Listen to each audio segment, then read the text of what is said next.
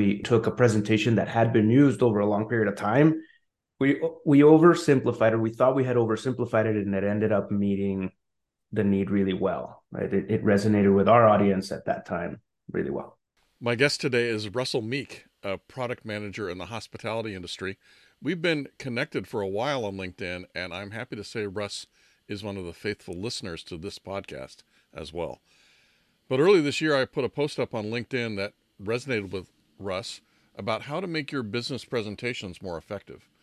And Russ dropped me a note saying, I just put together a self described, grossly oversimplified presentation for our leadership team on one of our complex product lines.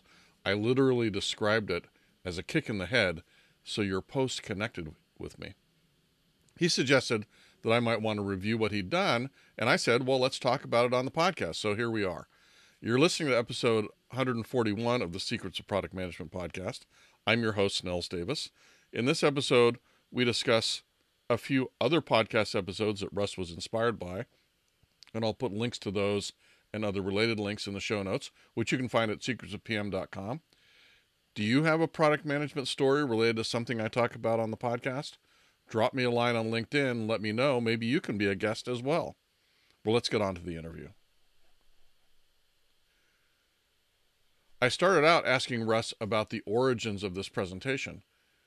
It and the product line it covered had a lot of history, not all good.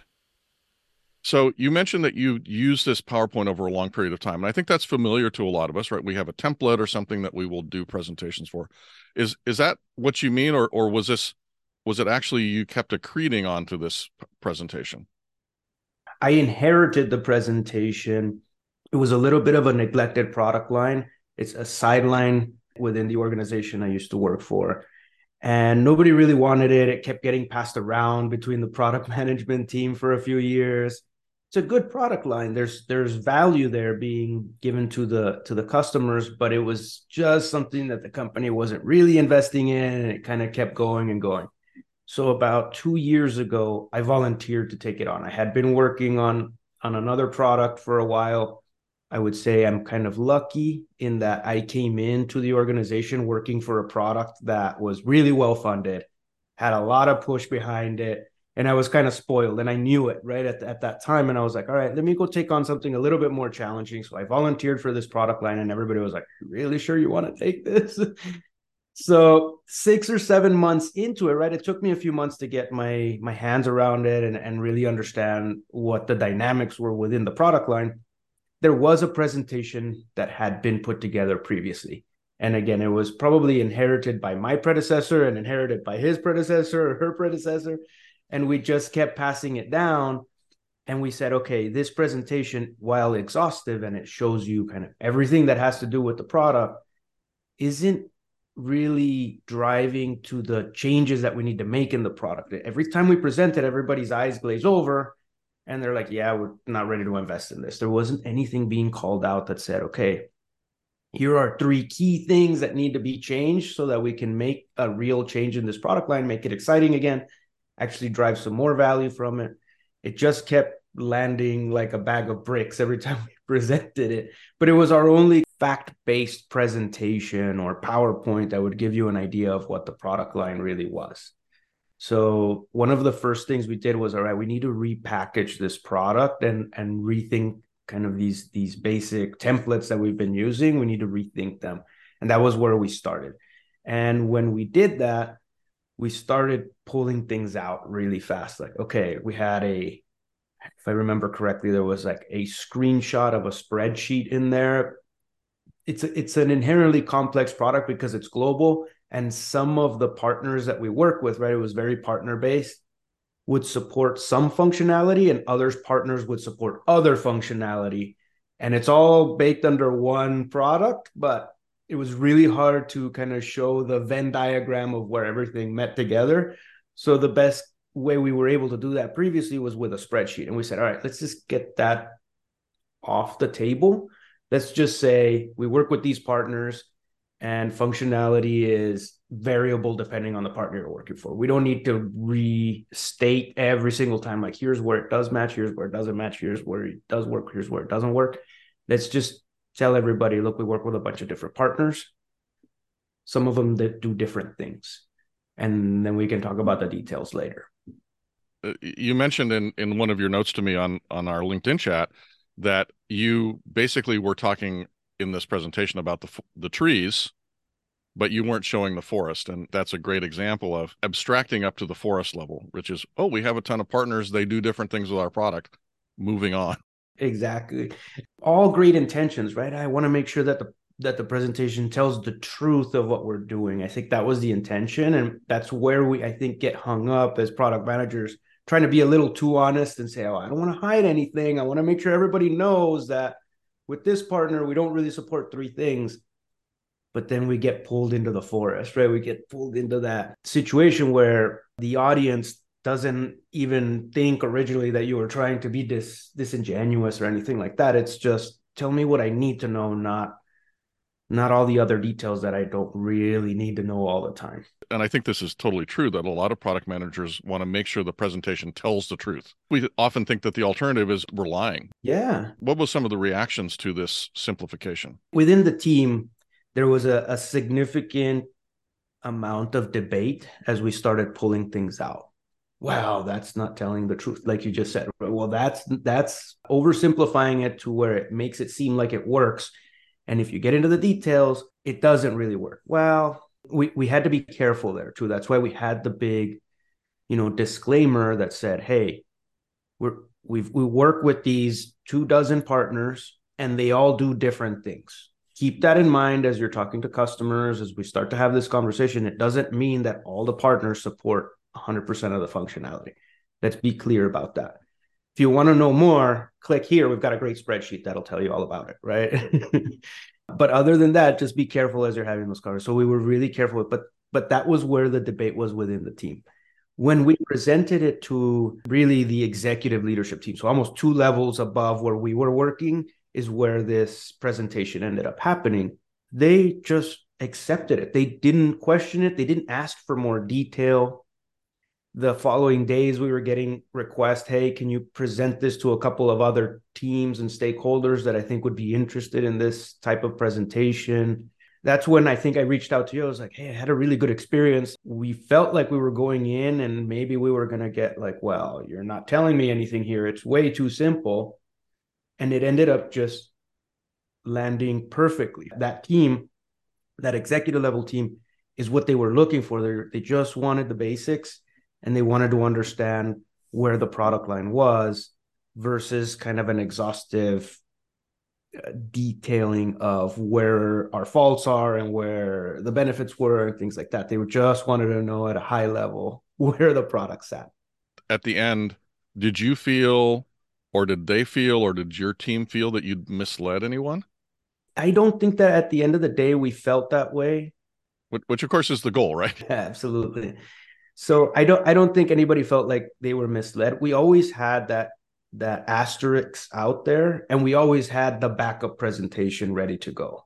The danger and and possibly the thing that made a couple of of the team members more nervous, we'll say, and and I'm sure this is common. I've seen it at other places as well. Is the sales team tends to run with with this kind of thing, right? And and at at one point you're like, whoa, whoa, whoa the sales team is going to take whatever you say and they're going to expand on it in whatever direction makes the sale happen. And and I think that is sometimes dangerous, but I think as long as we're continuing to present as a matter of fact, like this is where we are, this is where we are. I don't see that as, as a huge change We have to trust our sales teams too, right? We, we have to be able to tell them, like, hey, right, don't ignore the caveat here. What else did you do to protect against the sales team sort of taking too many liberties with your slightly simplified view of the world? We ended up coming up with a modified presentation that had more of an asterisk on it and it actually had the link to the spreadsheet right inside of it right? So and, and we we tried our best to coach the team like hey when you click on it and you're having this conversation go double check right? Ask those those questions of the customer like what partners are you working with today? Which ones would you work with? Which ones are in your region? Let's go through this. And and it ended up creating a whole bunch of requirements for new material and and sales collateral as it always does right? You can create one presentation like, hey, can you give me one that does this and one that does that, and can you set it up by region? and that kind of thing. So we ended up starting to work on on follow-up presentations that were more focused. Well i, I would ex- expect that giving the sales team more knowledge that's that's accurate they're going to be more successful. Absolutely. And and they're not going to sell things you don't have and they're going to be more likely to tell the right story about the things you have right? Yeah and i think the the sales teams in general, they they don't want to be selling things that don't exist either, right? I know they they probably get a bad rap in most product organizations because that happens, but I think that's just life. And the sales teams don't intend for that to happen. They're they're trying to sell what exists, so they just want to be educated as much as possible by us as on on what exists today. Now, would you say that before this presentation and the sort of follow-on sales collateral, was the sales team poorly equipped to sell this thing? Yes, absolutely. The the sales team was grasping at straws based on that original presentation that was overly complicated that was really hard to follow. They probably over and undersold the product more often than not because they didn't know what it actually did, right? Either they assume all the vendors supported 100% of the functionality or they didn't even bring it up in sales conversations because they knew that there was other accounts that had bad experiences where they thought they were getting something and they weren't. Mm-hmm. like that that would just happen all the time where someone would say yeah of course we support feature a b and c. And then that customer would say well yeah but i'm in this country in latin america and my vendor doesn't support a b and c. It only supports d and e and they didn't find out about that till too far into the sales process right? Maybe past the sales process. So that that was happening way too often. We're having all these kind of fire drills to try and fix that. And that was one of the main reasons why we needed to simplify the presentation so that everybody knew like hey where does it really land and where can you find the information that you need before you make the sale? By simplifying it you actually enabled the sales team to take on the idea that oh it's different for different locations and that's right. It didn't work with them cognitively to put the table there. It was better to have the picture and the and the asterisk. That's right.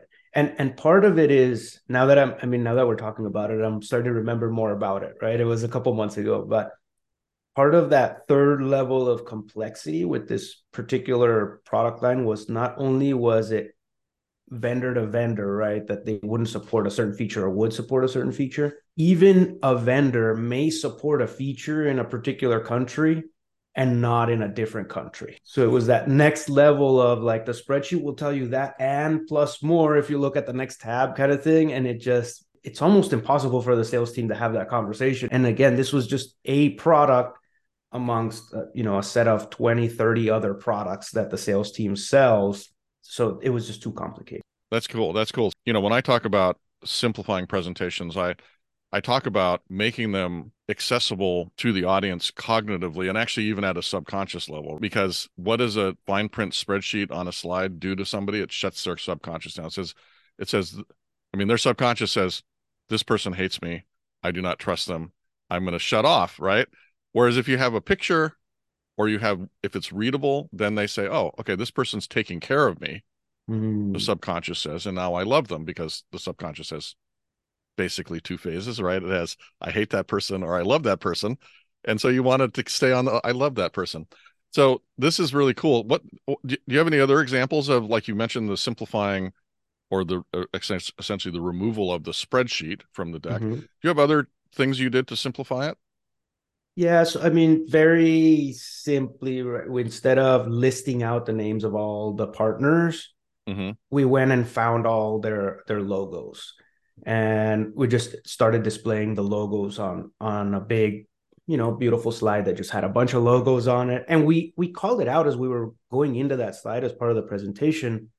You know, we told the the at the time the executive team that was the first audience of the presentation hey, you know, this next slide is going to show you all the the partners that we work with. It's meant to be directional. we're probably took a logo off of an old website at, at some point or off of a Google image. So don't look at it as the Bible of the of where you would go find out if we work with a partner or not. But it gives you an idea, gives you an image of how many partners we're dealing with and why we need you know, at the time we were asking for someone like a partner manager to help us deal with with a lot of those conversations because as a product manager we could deal with most of that and we had been doing it, but there was a real need to put someone in that particular position to deal with just the partner management piece of it while we had a part, you know, a, more strategic product manager dealing with the roadmap.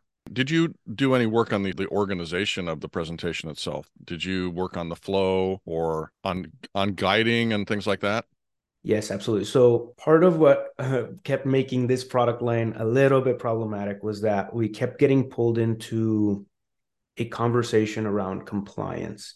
There was a, a there was a mountain of work to be done to keep the product compliant. There was a new compliance initiative that came out in in Europe that required us to do a lot of work, and that's fine, right? We we knew we needed to do it everybody kept getting pulled into that conversation but we had to zoom out a little bit and say okay that's not the only conversation that needs to happen there's another compliance coming out of india that we're going to need to deal with there's compliance in the us that we're going to really need to deal with in the next 6 to 12 months though, though that's just compliance though right we've got other issues around normalizing some of that feature parity across the vendors the vendors were asking us hey we can support feature A, B, and C now.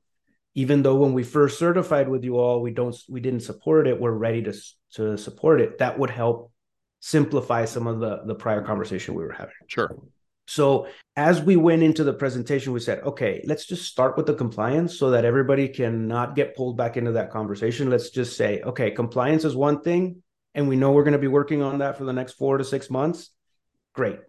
Any questions on that? No let's move forward. So we, we started with that at the top and then moved it aside so that we could start to have the conversation about the other things that we needed to start to do. I don't know if that was as successful as possible because it did it did create I think we had like 40 minutes to make the presentation to the executive team at, the, at that time and we probably spent 15 minutes up front talking about the compliance issue. Now it was the most tactical thing that we needed to talk about and get out of the way, so it's fine but it gave a you know it left us with 25 or so minutes to get into all the other items that we wanted to talk about in the presentation did you feel at the end that people's minds you know were at ease about compliance and so they could then take on some of these other things i think so i think the reason we decided to start with compliance was we had tried to set up a couple of meetings around this product line to talk about the other items right everything else that we needed to do and every time we would start that conversation we would get pulled into it. Well, what about the compliance items? What about the 15 features that we need to get done before we can we can even think about this other stuff?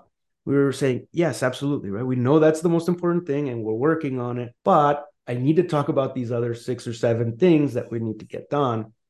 And we didn't want to go into a conversation and start talking about those six or seven other things when a couple of those executives' eyes would have glazed over, like, why are we even talking about this and not about the 15 things that we need to get done right now? We wanted to address that. And I think, I think at the end of the day, you know, thinking through it now, I think it worked out well because we were able to address it. And and those executives that were very keen on it, there was three or four that were just like, they, they were more interested as it happens right on certain product lines. And they were very interested in these particular compliance items. Maybe because they deal with certain customers in those regions. I don't know. They were just really interested in it.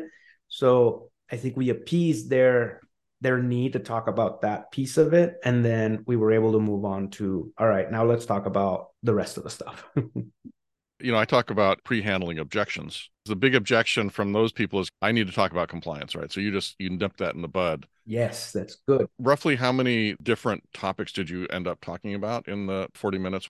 We talked about compliance up front and then we we talked a little bit about how we got to where we were. And like I mentioned towards the beginning of the conversation, this had been somewhat of a neglected i'm not going to say completely neglected right? That that's probably over overstating. There there was been there was definitely investment being put towards this product line but it wasn't a major focus area it wasn't like a strategic initiative across the company or anything. It's, it was just keep it going. We've got a little bit of an investment going on. It it needs to work and we need to keep evolving it but there was never like a concerted effort to focus on that area so we wanted to talk about that.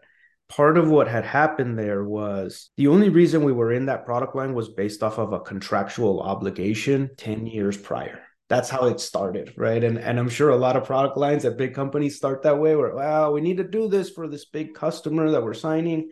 You do it, then you're like, well, I think I could sell it to the next customer. And you do a little bit more and a little bit more, and all of a sudden, it's something that's quasi a product, but wasn't, you know, intended to be from the beginning. And this this was really a, a good example of those as a series of contractual commitments that ended up being somewhat useful in the market.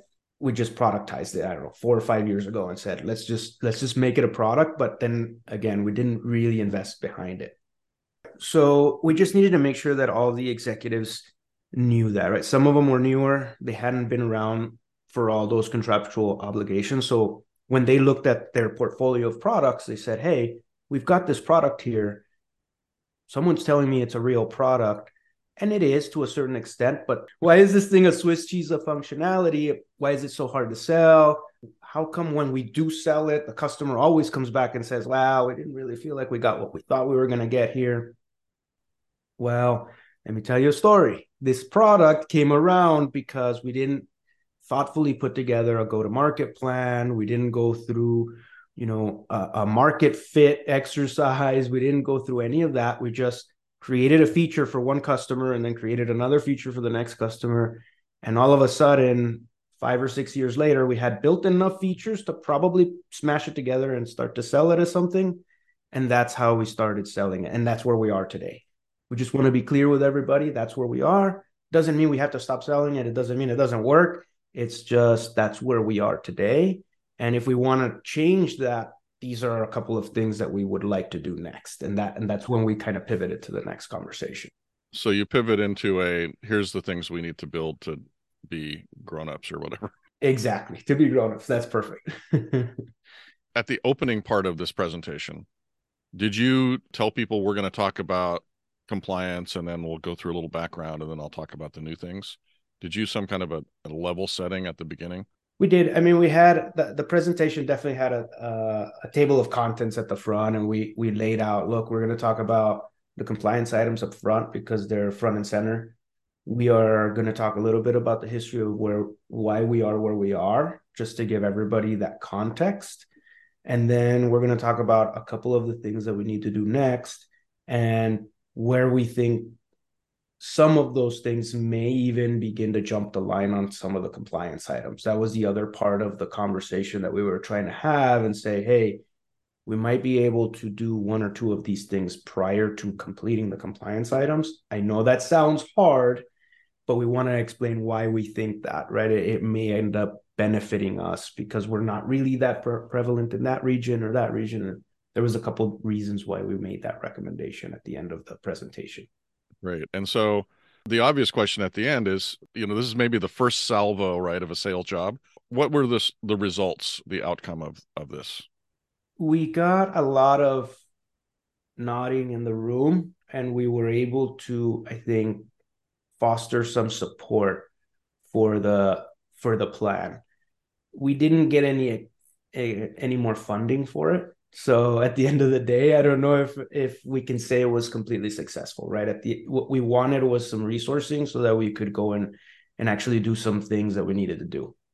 We ended up presenting to a few more stakeholders, the sales team, the marketing team, we went through and presented to a couple of other product managers that were part of a different product line just so that they could get eyes on it. They, they were kind of an, uh, a parallel product line that would benefit if if we were able to do some good things in this product line.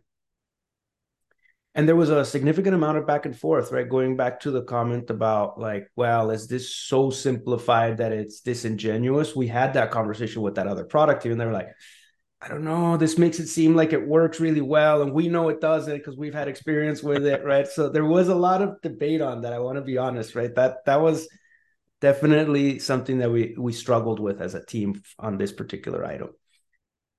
So how did those conversations resolve? Did you were you able to persuade them that you're not misleading people? What we did was we refreshed all that sales collateral and we said, look, the intent of this presentation is to give an overview not to be the exhaustive source of truth on what each vendor can and cannot do. Everybody was okay with that at the end. Like, okay, fine. If the audience is this and the intent is really to just give an overview for those that are barely learning what this thing does. That works as long as there's always that you know disclaimer that the exhaustive list lives somewhere else and we've got the spreadsheet to back it up then great Right, great you reached out to me you know you you've been a listener to the podcast. You saw me on linkedin writing i guess it was a post about writing sales presentations. So i'll put a link to that and some related podcast episodes into the show notes. I'm curious how did you learn about my podcast? I have to give credit to Tom Winrow. He he is a, a, mentor of mine. I learned from him the last seven eight years when I, I started at Sabre, um, and he he brought up this podcast uh, on a group chat that we had at at our company, and he he's always uh, kind of recommending to to new product managers to listen to your podcast. So that's where I learned about the secrets of product management. It was called something else before, right? It was uh, all the responsibility, none of the authority. That's right. That's right. Which is a great insider inside product management name, inside baseball name. Yep. But most people don't know what it means. So I had, I felt it would be better to change the name. I quote it all the time. All of oh. the all of the responsibility, none of the authority. Right? Excellent. It's just great. That's good. And and so well I appreciate Tom for turning you on to it. You've now moved on. Tell me a little bit about the process and, and so what you've what you're doing now. A colleague, another mentor of mine, she had left a year or two back and was working at a company that is doing data analytics for the hospitality industry, which I thought was very interesting there's a little bit of opportunity there to help hotels make better decisions, pricing decisions, financial decisions. She had a position open for a a leadership role that I thought I was ready for. Had a conversation and I moved over there and and I've been there 90 days today in fact. Still very much the new guy on the block. I'm sure everybody feels this way, but drinking from a fire hose the first couple of months at at any product management job, it's just a lot of information. So, are there any any hints or guidelines as to what you're doing to make sure this uh, first 90 days is a good ramp up to the rest of the, your career there? I re-listened to some of your podcasts the the week before I started. Right, I was like, all right, I've, I've got to get a little bit of the the basic ABCs back in my mind as I walk in because it'll be it'll be a shock, right? That I, I knew everything about my old product. I knew all the history, all the context was there. I, I could just, you know, on a dime, pull up the the files that I needed in my mind. And now I'm I'm starting fresh. And there's history and context that I need to learn here. And there's team dynamics and there's different ways that these particular uh, product teams and dev teams work together. That's very different than what I'm used to. It's a much smaller company. It's a newer company where it was you know it, it's grown through acquisition the last couple of years.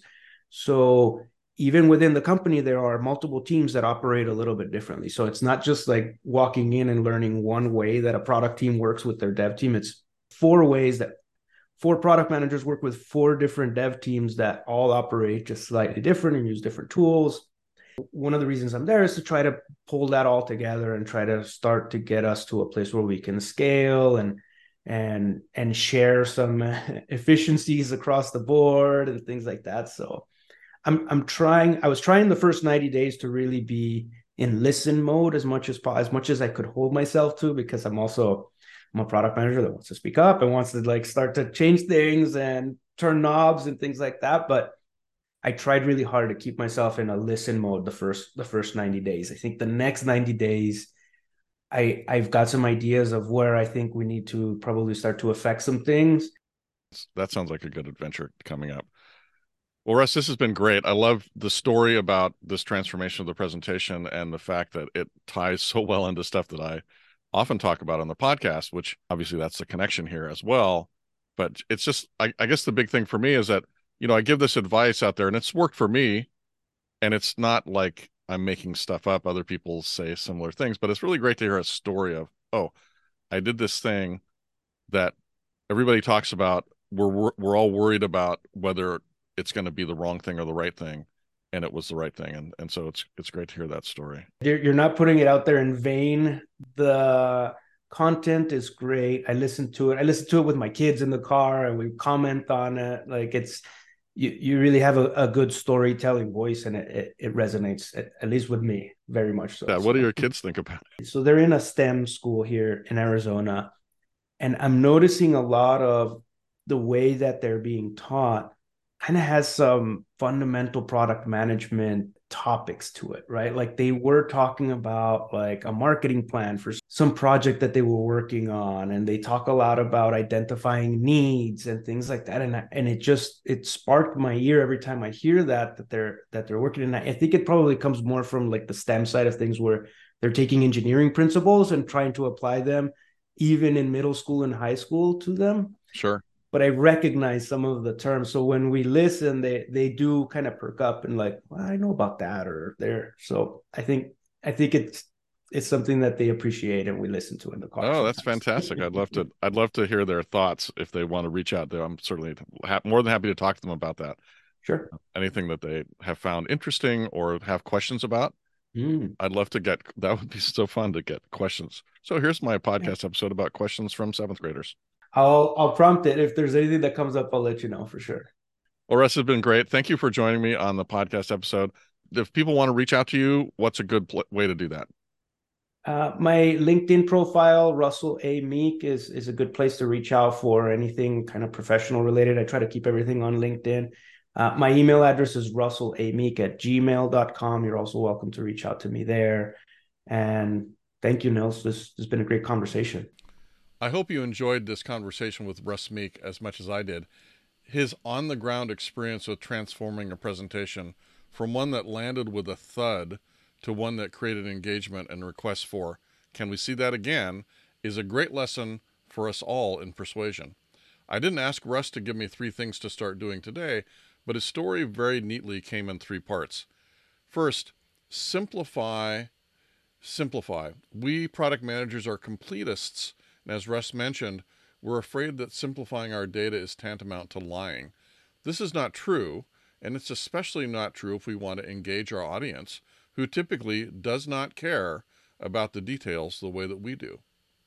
Second, structure your presentation so the audience can follow along, and, as Russ demonstrated, so you can control the conversation. Russ put the compliance discussion front and center so that he could get it out of the way and actually continue with other topics and not get distracted. And finally, number three, pre handle objections. Put yourself in your audience's shoes, understand what they're going to be triggered by and what questions they will have, and answer those as part of your presentation. This goes a long way toward keeping them engaged. So, you've been listening to episode 141 of The Secrets of Product Management with my guest, Russ Meek. For notes on this episode, go to secretsofpm.com where you can also subscribe to the podcast and give, leave me a comment on this or any other episode. If you have a great story of persuasion that you'd like to share, drop me a line on LinkedIn and we'll chat. Maybe you can be a guest like Russ. I hope to hear from you. That's it for this episode. Until next time, this is Nils Davis. Bye bye.